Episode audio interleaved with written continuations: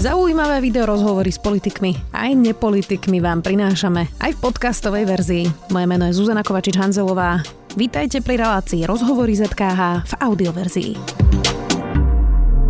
Ďakujeme, že ste hlbaví, ste tolerantní, ste nadšení, ste horliví, ste chápaví, ste kritickí, ste citliví, ste zvedaví, ste vnímaví a pozorní. Ste nároční aj objektívni. Ste naši predplatitelia. Vďaka vám sme už 30 rokov. Sme SK. Politici rokujú o predčasných voľbách. Vyzerá to zatiaľ na 30. september. Takýto dátum akceptuje prezidentka Čaputová a neprekáža ani strane Progresívne Slovensko. Aký je argument na takéto naťahovanie vlády, ktorá stratila dôveru? Je PS sklamané z návrhu ministra Karasa, ktorý má upravovať vzťahy partnerov rovnakého pohľavia? A ako bude vyzerať kampaň opozičnej mimoparlamentnej strany? Spýtam sa predsedu Progresívneho Slovenska Michala Šimečku. Vítajte. Dobrý deň, ďakujem za pozvanie. Ďakujeme, že ste prišli. Začneme aktuálne. Pred chvíľou Maro Žilinka ohlásil zrušenie obvinenia poslanca e, Smerodina Martina Borgulu opäť cez paragraf 363. Premiér Heger reagoval takto. Zvolenie Žilinku za generálneho prokurátora bola najväčšia chyba tejto koalície. E, vnímate to rovnako?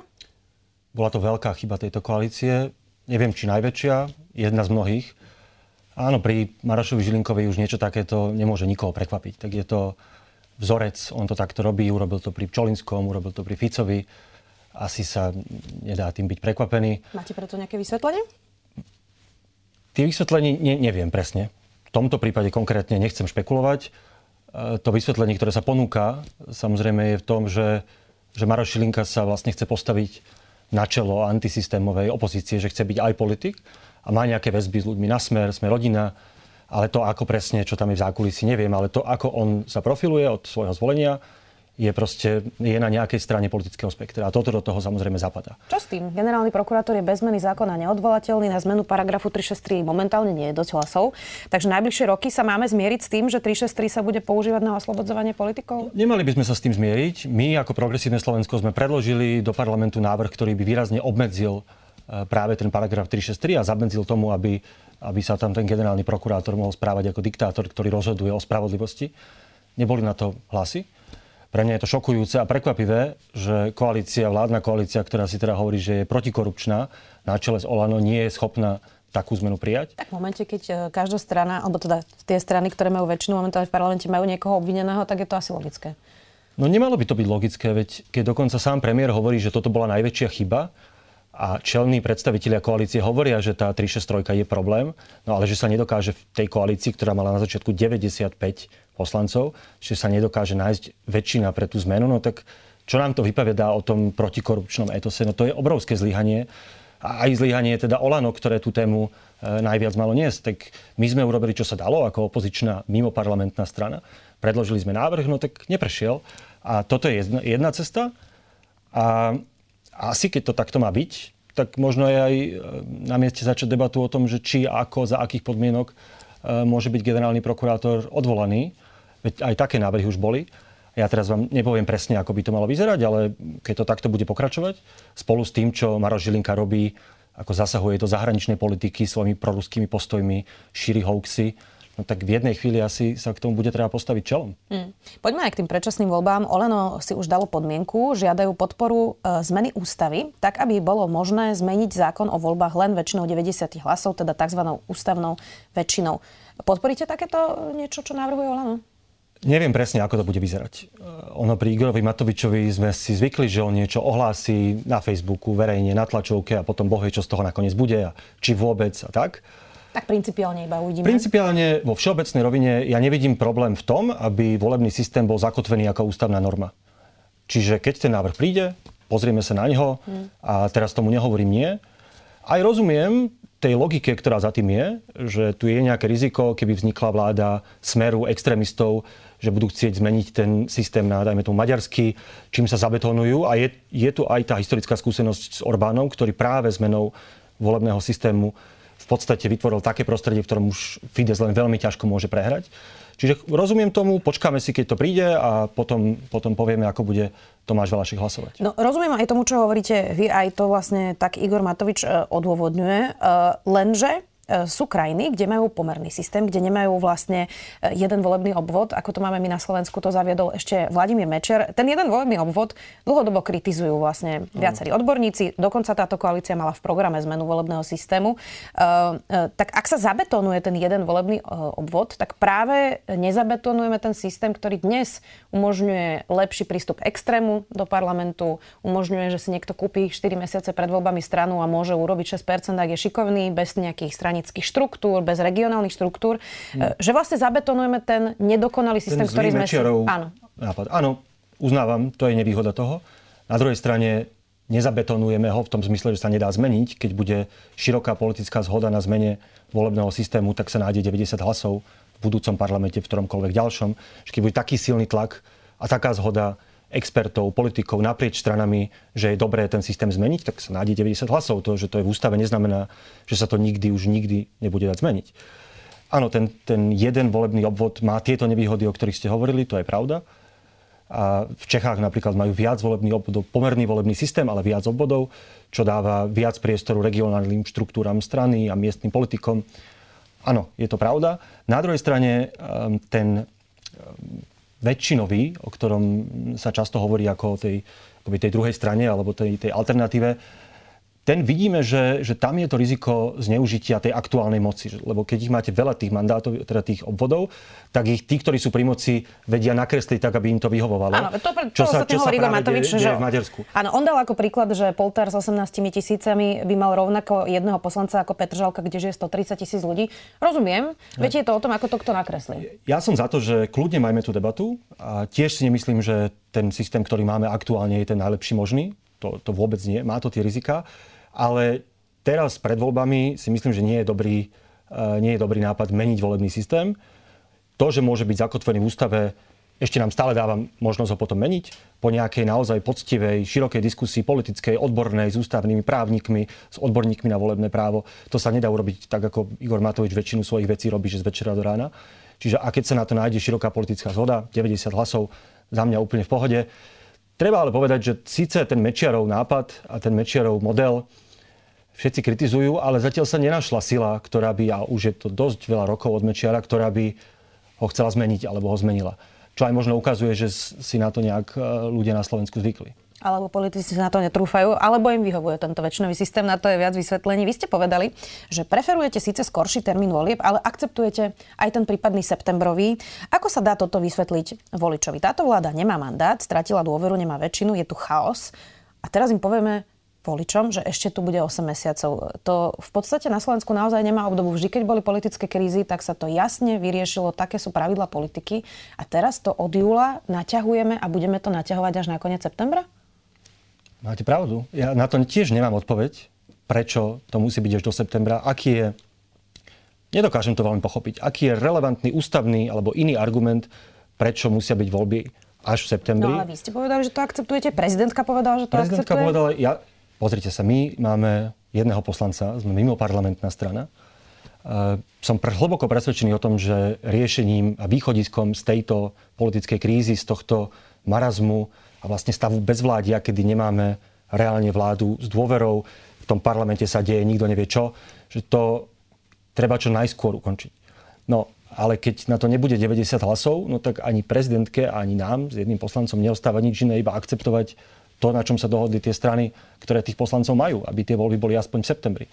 A, a rovnako ako vy tomu nerozumiem, prečo nemôžu byť skôr, ale, ale prosím, no keď takáto bude dohoda strán, tak to podporíme. Už keď sme pri tých predčasných voľbách, vy ste podpredseda Európskeho parlamentu a europoslanec. E, nie je to málo roboty, keď to človek robí poctivo, teda sú tam aj takí, čo to nerobia poctivo, ale e, keďže ste podpredseda, tak máte prosto e, aj nejakú prácu e, a musíte tam chodiť. Kampaň sa nedá na Slovensku robiť z Bruselu.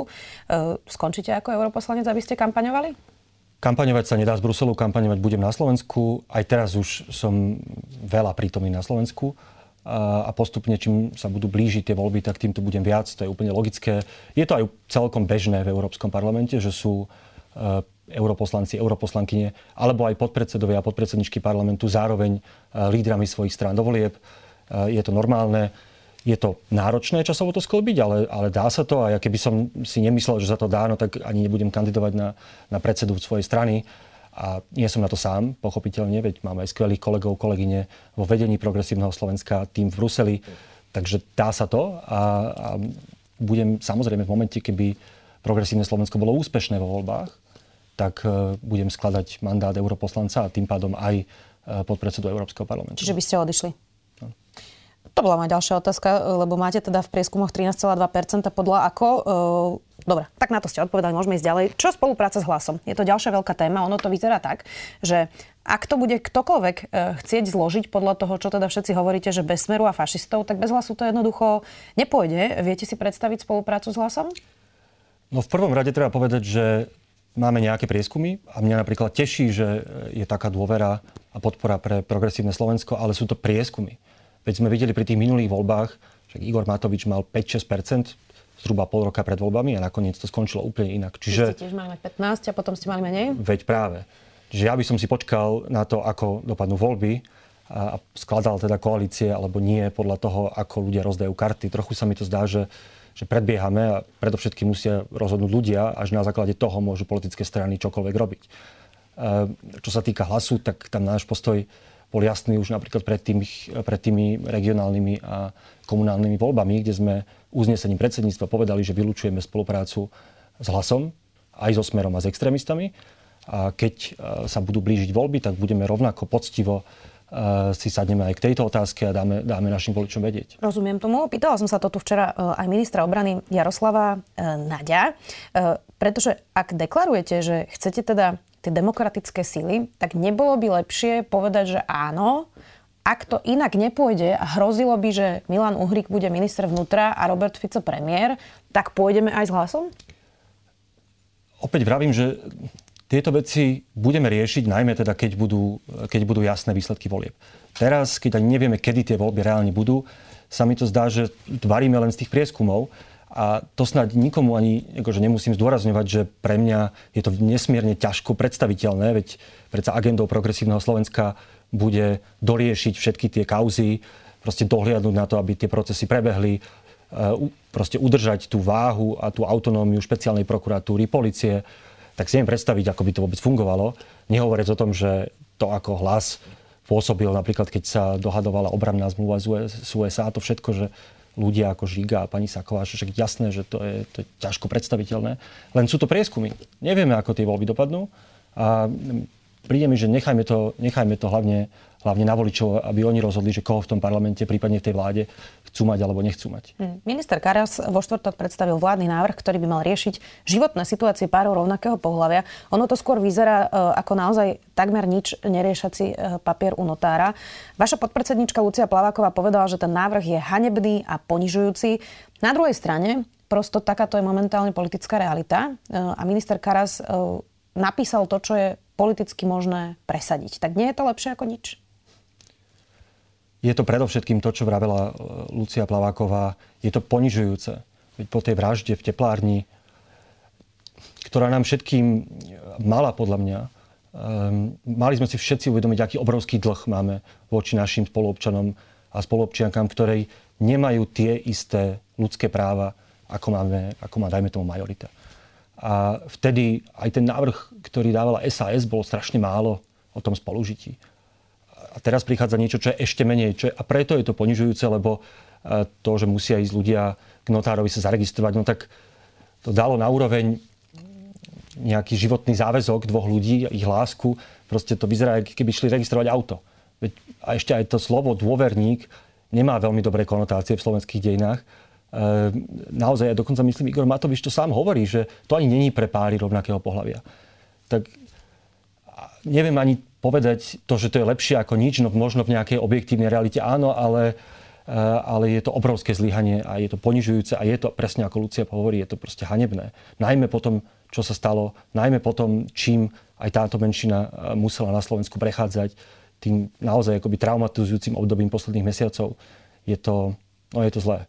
Na druhej strane máte pravdu, naozaj kvír práva patria medzi ľudské práva. Tak nie je na čase začať tú právnu cestu, nájsť prípad, ktorý prejde tým súdnym systémom, pôjde na ústavný súd a skončí v Štrásburgu. Uh, nie je toto práve tá cesta? Viacero takých, uh, takých prípadov aj je, aj sú na súdoch v rôznom teda štádiu.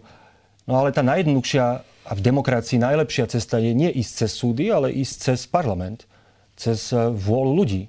Tak je mi jasné, že tento parlament to asi nebude, lebo je ultrakonzervatívny. Ale my sme dokonca sami predkladali návrh na, na životné partnerstva, ktorý sa nestretol s podporou. Myslím, že dokonca ani celá SAS za ňo nehlasovala. Ale preto budeme mať v programe jednoznačne životné partnerstva aj so svojením detí No, to je niečo, kde musíme jednoducho tu v tej spoločenskej debate a politickej a v, tej, v tých voľbách musia zvýťaziť sily, ktoré, ktoré tieto ľudské práva pre všetkých a právo e, napríklad e, uzavrieť takýto zväzok jednoducho vybojujú. To, cez súdy sú tie možnosti aj cez Európsku úniu, ale to je zápas, ktorý musíme zviesť tu doma, na poli slovenskej verejnej mienky a v slovenskom demokraticky zvolenom parlamente. To je tá najlepšia cesta. Akokoľvek to teraz pri tomto zložení parlamentu vyzerá zablokované.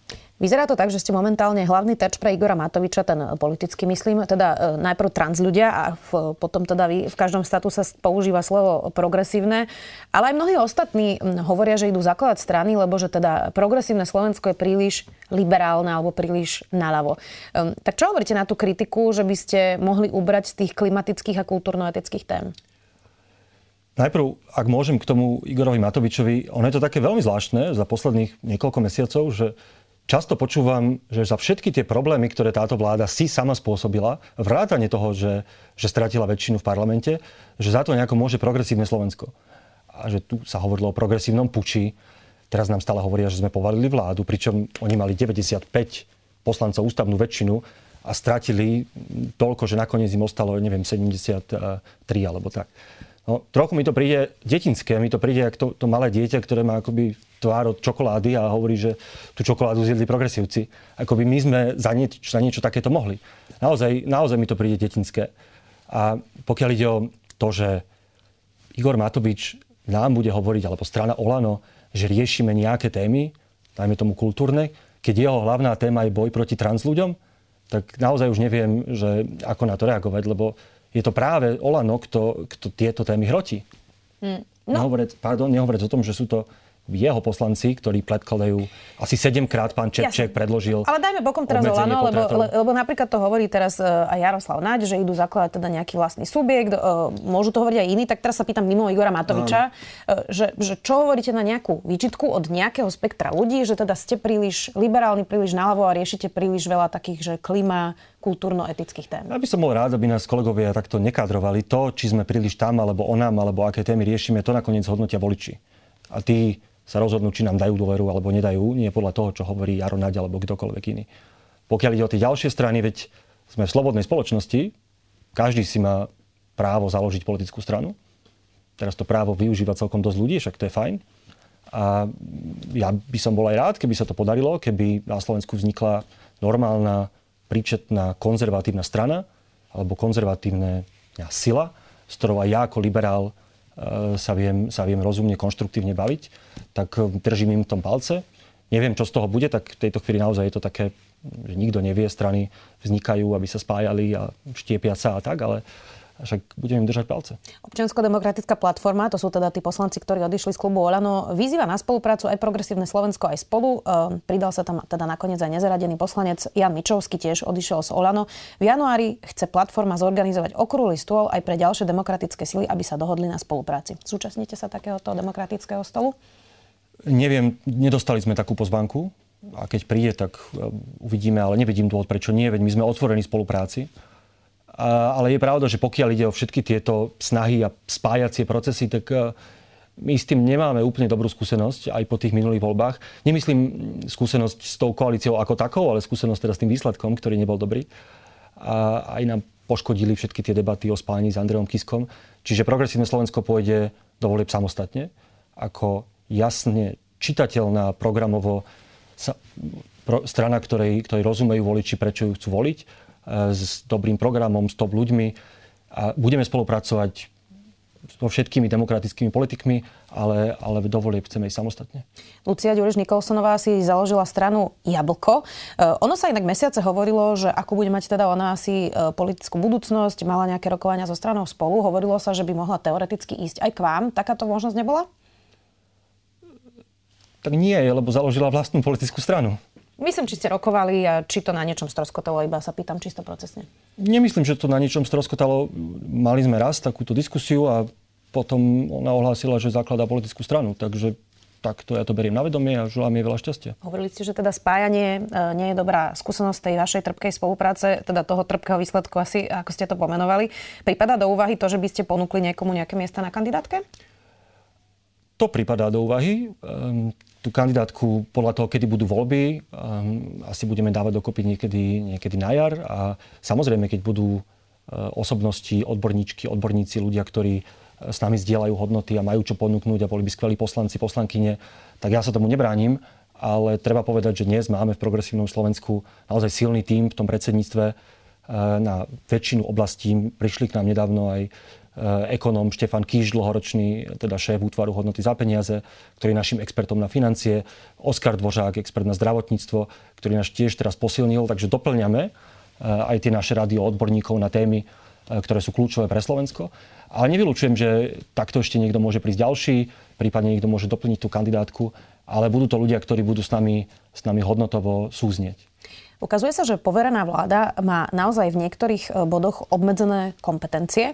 Jaroslav Naď opakuje, že to bude znamenať veľké problémy pre rozpočet. Bude musieť byť vyrovnaný a zároveň, ak by tie voľby boli na konci septembra, e, tak dajme tomu, že kým sa zloží a vymenuje vláda, to bude možno teda koniec oktobra. E, takže bude zostávať aj ďalší rozpočet táto vláda bez väčšiny. Bude problém aj s HDP na obranu, ktorá je dnes 2%, ale bude to musieť výrazne klesnúť. Za týchto okolností by nebolo naozaj rozumné dohodnúť sa na predčasných voľbách, odhlasovať to v parlamente a potom predsa len aj s vašim jedným poslancom teda podporiť vládu, aby mala kompetencie napríklad na ten rozpočet a tú obranu? Neviem presne, ako by taký návrh vyzeral, neviem presne, eh, v akém kontexte by k nemu prišlo. Podľa mňa to je iba ďalší argument, prečo má zmysel tie voľby mať skôr a nečakať až do septembra. Veď, veď ak toto hovorí pán minister, tak je to iba znovu argument v prospech toho, aby sme nečakali a nepredlžovali toto bezvládie, aby tie voľby boli skôr, presne preto, aby sa rozpočet e, dal zložiť, aby ho mohla zložiť už tá nová vláda. Neviem, čo iné by som k tomu povedal. V tejto chvíli sa sústredíme na to, aby vznikla dohoda na zmene ústavy, aby potom sme si mohli odhlasovať ten termín. A čo sa bude diať potom, uvidíme. Dnes e, tá situácia je taká, že prezidentka e, zdieľa časť tých kompetencií, respektíve vláda môže konať len so súhlasom prezidentky. A mám pocit, že prezidentka rovnako ako vždy koná zodpovedne, nerobí vláde naprieky e, a plní presne tú rolu, ktorú má prezident plniť. A rovnako ako ona, aj ja si myslím, že aj kvôli tomu rozpočtu by to malo byť e, skôr ako v tom septembri, ale opäť, no nie je to na nás, je to, je to na nich. Dobre, ale ak by bola takáto debata, tak uh, máte poslanca Tomáša Valašeka, pripadalo by do úvahy, že by ste podporili um, vládu, ktorá, ak by už bola naozaj ten termín dohodnutý? V tejto chvíli sa mi to nezdá veľmi pravdepodobné. Nechcem to úplne vylúčiť, veď bude záležať na tom, v akom kontexte sa to bude diať. A, ale celá tá situácia už je dosť absurdná, aj ústavne, aj vzhľadom na naše skúsenosti z 30-ročnej štátnosti. Nič takéto sme ešte nezažili a asi by to celkom zapadalo do toho absurdného obrazu, ale neviem v tejto chvíli nájsť to povedať, neviem. Poďme ešte krátko k Ukrajine a Európskej únii. Na americkej leteckej základni Ramstein v Nemecku dnes v piatok rokujú zástupcovia niekoľkých desiatok západných krajín vo formáte tzv. kontaktnej skupiny pre Ukrajinu a očakáva sa, že jednou z tých tém bude aj možnosť poskytnúť nemecké tanky Leopard Ukrajincom. Presadzuje to Polsko, malo by to byť dokopy až 100 e, takýchto tankov, ale Nemci to chcú podľa tých zákulisných informácií podmieniť tým, že by tanky dali aj Američania. Upadá teda podpora Ukrajiny od Nemecka upadá v Európskej únii? Nemyslím si, že upadá naopak. Ja by som povedal, že e, tá úroveň podpory Ukrajiny a tá jednota, ktorú Európska únia a celá Severoatlantická aliancia e, drží, že tá je vlastne prekvapivá. A prekvapila aj tých najväčších kritikov, aj Vladimíra Putina samotného. To, že už budeme mať za chvíľu rok od tej invázie, sme sa dohodli na sankciách, sme sa dohodli na embargu, sme sa dohodli a pokračuje ten, ten, tá dramatická pomoc Ukrajine aj vojenská, to myslím, že málo kto predpokladal. Ale je pravda, že, že Nemecko je problém. Že Nemecko je akýmsi slabým miestom v, tom, v tej celej architektúre. Jednak preto, lebo je to silná ekonomika. Aj Bundeswehr je napriek všetkým problémom relatívne silná, sú silné e, ozbrojené sily. A, a tie nemecké tanky, o ktorých sa teraz uvažuje, a nie len nemecké, aj, aj Británia napríklad e, teraz hovorí o tom, že by poskytla tanky Challenger pre Ukrajinu, keďže sa ukazuje, že dnes ten, ten konflikt je v takej fáze, že sa bojuje o územie a že tie tanky, tie moderné západné tanky by Ukrajine pomohli, pomohli najviac. Ja si myslím, že Nemecko robí chybu. Ja si myslím, že, že kancelár Scholz sa nechal zbytočne dotlačiť do situácií, keď už to musí urobiť a aj keď to, bude, aj keď to urobí, tak to bude vyzerať, že neskoro. On to mal predbehnúť a mal uh, sám to ponúknuť práve v momente, keď to ponúkli Francúzi. A nakoniec si myslím, že to urobia. Nemci a bude to pod tlakom a bude to podľa mňa zbytočným tlakom. Hmm. Aký by mal mať Slovensko postoj k Maďarsku a k zastaveniu eurofondov? Lebo trochu to vyzerá tak, že v celej Európskej únii sa cúva z toho tvrdého postoja voči eurofondom práve preto, aby Maďari nesabotovali pomoc Ukrajine. Tak uh, vymeníme zase niečo za niečo a bude to vydieranie Viktora Orbána úspešné, lebo vyzerá to zvonku tak, že áno. Zvonku to tak možno vyzerá, v realite to tak nie je, lebo koncom minulého roku, my sme tu všetci žili pádom vlády, tak, ale stala sa taká vec, že tie eurofondy, aj fond obnovy a aj eurofondy sa, Ukra- sa Maďarsku zastavili. Um, nebolo to hlasovaním nakoniec, lebo Maďarsko s tým muselo súhlasiť. Bol to, bol to proste nejaký balík dohoda. Ale to sú um, obrovské peniaze, ktoré dnes Maďarsko nečerpá. Čiže tam ten tlak zafungoval. A, dokonca by som povedal, že to je veľkou zásluhou Európskeho parlamentu a, ja som sa v tom angažoval, že nakoniec sme dospeli do situácie, keď všetky členské štáty, vrátane Nemecka, um, povedali, že áno, čo je veľa, to je moc a proste už ďalšie peniaze z európskych prostriedkov preto, aby si Viktor Orbán mohol budovať svoj nedemokratický režim, proste už nebudú. A, a tak je to dnes. Čiže tie peniaze sú zastavené. Ja by som povedal, že to je aj víťazstvo hodnot hodnot právneho štátu, e, na ktorých Európa stojí, nad Viktorom Orbánom. Že tam by som, by som to videl trochu pozitívnejšie. Hmm. Uh budú budúci víkend e, voľby, druhé kolo prezidentských volieb v Českej republike, tak e, postupne sa ukazuje, že kto by zo slovenských politikov koho volil. Igor Matovič povedal, že by podporil Andreja Babiša, lebo že generála Pavla nepozná. Hlas povedal, že by tiež volil Babiša, predpokladám, že Smer by povedal to isté. Takže koho by ste volili v Českej republike v druhom kole prezidentských volieb? Ja by som určite volil generála Petra Pavla. Prečo?